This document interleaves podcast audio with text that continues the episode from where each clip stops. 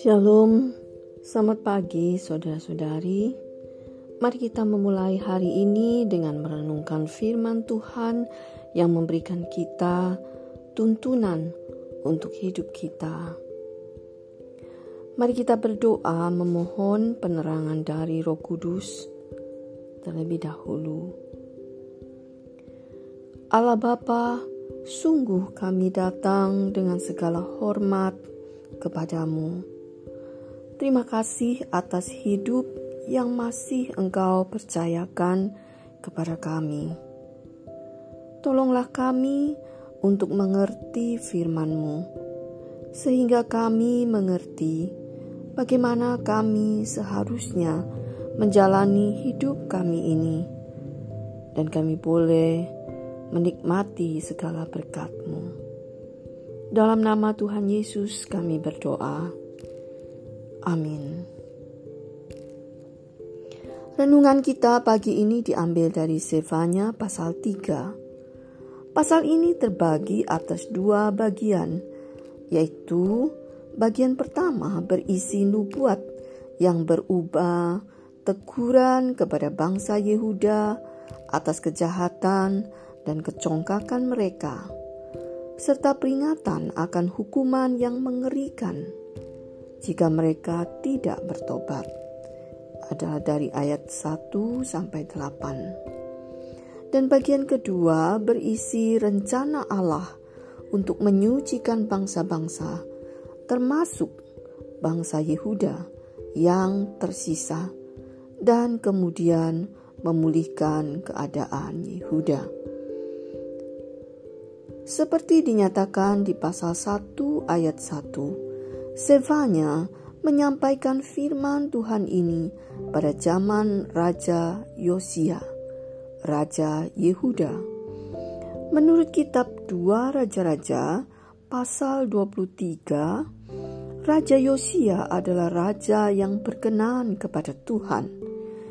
Ia melakukan pembaruan rohani besar-besaran di Yerusalem dan Yehuda para tua-tua, nabi, imam, dan rakyat Yerusalem membuat perjanjian untuk hidup mengikuti Tuhan. Semua tempat-tempat penyembahan dewa-dewa dihancurkan oleh Yosia. Ibadah di bait suci Yerusalem kembali dilakukan.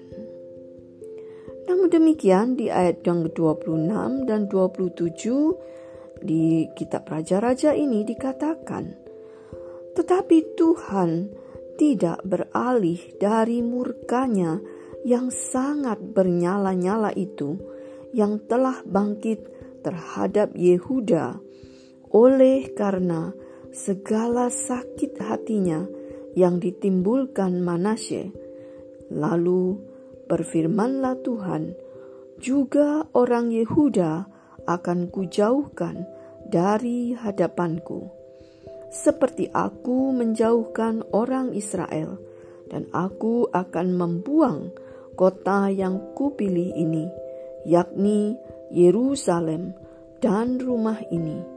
Walaupun aku telah berfirman tentangnya, namaku akan tinggal di sana. Membaca ayat-ayat ini mungkin membuat kita berpikir Tuhan memelihara dendam kesumat terhadap bangsa Yehuda karena apa yang dilakukan oleh Raja Manasye dan anaknya Raja Amon yang membawa mereka meninggalkan Tuhan. Bukanlah demikian.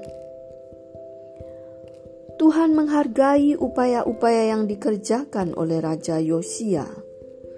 Nabi Zevanya juga menyampaikan teguran dari Tuhan untuk mendorong pertobatan bangsa Yehuda. Ia mendukung upaya-upaya membawa bangsa Yehuda kembali kepada Tuhan. Namun demikian, Raja Manasye dan Raja Amon telah melakukan kerusakan rohani yang parah terhadap bangsa Yehuda.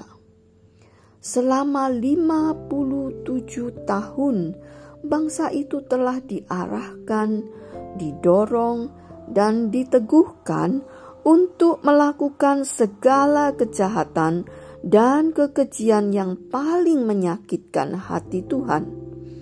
Hal ini terus berlanjut karena baru pada tahun ke-18 zaman pemerintahan Raja Yosia kitab Taurat ditemukan. Berarti 75 tahun bangsa itu masih menyembah dewa-dewa dan belum bertobat dari segala kejahatan mereka. Dengan demikian telah tertanam di hati mereka keyakinan yang berbeda dengan Taurat Tuhan. Sehingga tidak heran ketika Raja Yosia meninggal, anaknya kembali seperti kakek moyangnya. Begitu pula raja-raja Yehuda selanjutnya. Tentu demikian pula rakyatnya. Maka itu Tuhan sakit hati sekali. Sakit sekali hatinya. Karena apa yang telah dilakukan oleh Raja Manasye seluruh bangsa Israel dan bangsa Yehuda menanggung hukuman yang Tuhan telah nyatakan sebelumnya dalam Tauratnya. Saudara-saudaraku, marilah kita memperhatikan dengan seksama bagaimana hati kita kepada Tuhan. Apakah kita sungguh-sungguh mengasihi Tuhan sehingga melakukan dengan sukacita hukum-hukum Tuhan dan tidak menyukai hal-hal yang dilarang Tuhan. Jika kita hanya di luarnya saja melakukan ibadah kepada Tuhan, tetapi dalam hati dan perkataan serta perbuatan kita sama sekali tidak sesuai dengan firman Tuhan, maka kita telah berdosa kepada Tuhan. Jika kita adalah orang tua yang memiliki anak-anak, maka anak-anak kita pun akan melakukan hal yang sama, karena anak-anak belajar dengan meniru orang tuanya.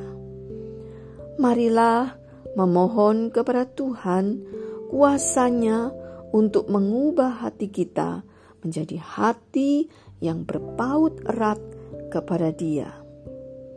Ya, Tuhan benar-benar sanggup mengubah hati yang hitam menjadi putih, asalkan kita berseru kepadanya. Tuhan Allah kami yang Maha Adil, yang tidak membebaskan orang bersalah dari hukuman, dan Engkau yang Maha Pengasih, lagi Maha Kuasa Padamu ada harapan untuk hidup kudus dan benar. Tolonglah kami untuk menyukai firman-Mu dan membenci apa yang Engkau benci, yaitu segala kebohongan, iri hati, kesombongan, kemalasan, keserakahan, percabulan, dan kekasaran. Mohon belas kasih-Mu atas kami ya Tuhan. Hanya di dalam nama Tuhan Yesus kami berdoa. Amin.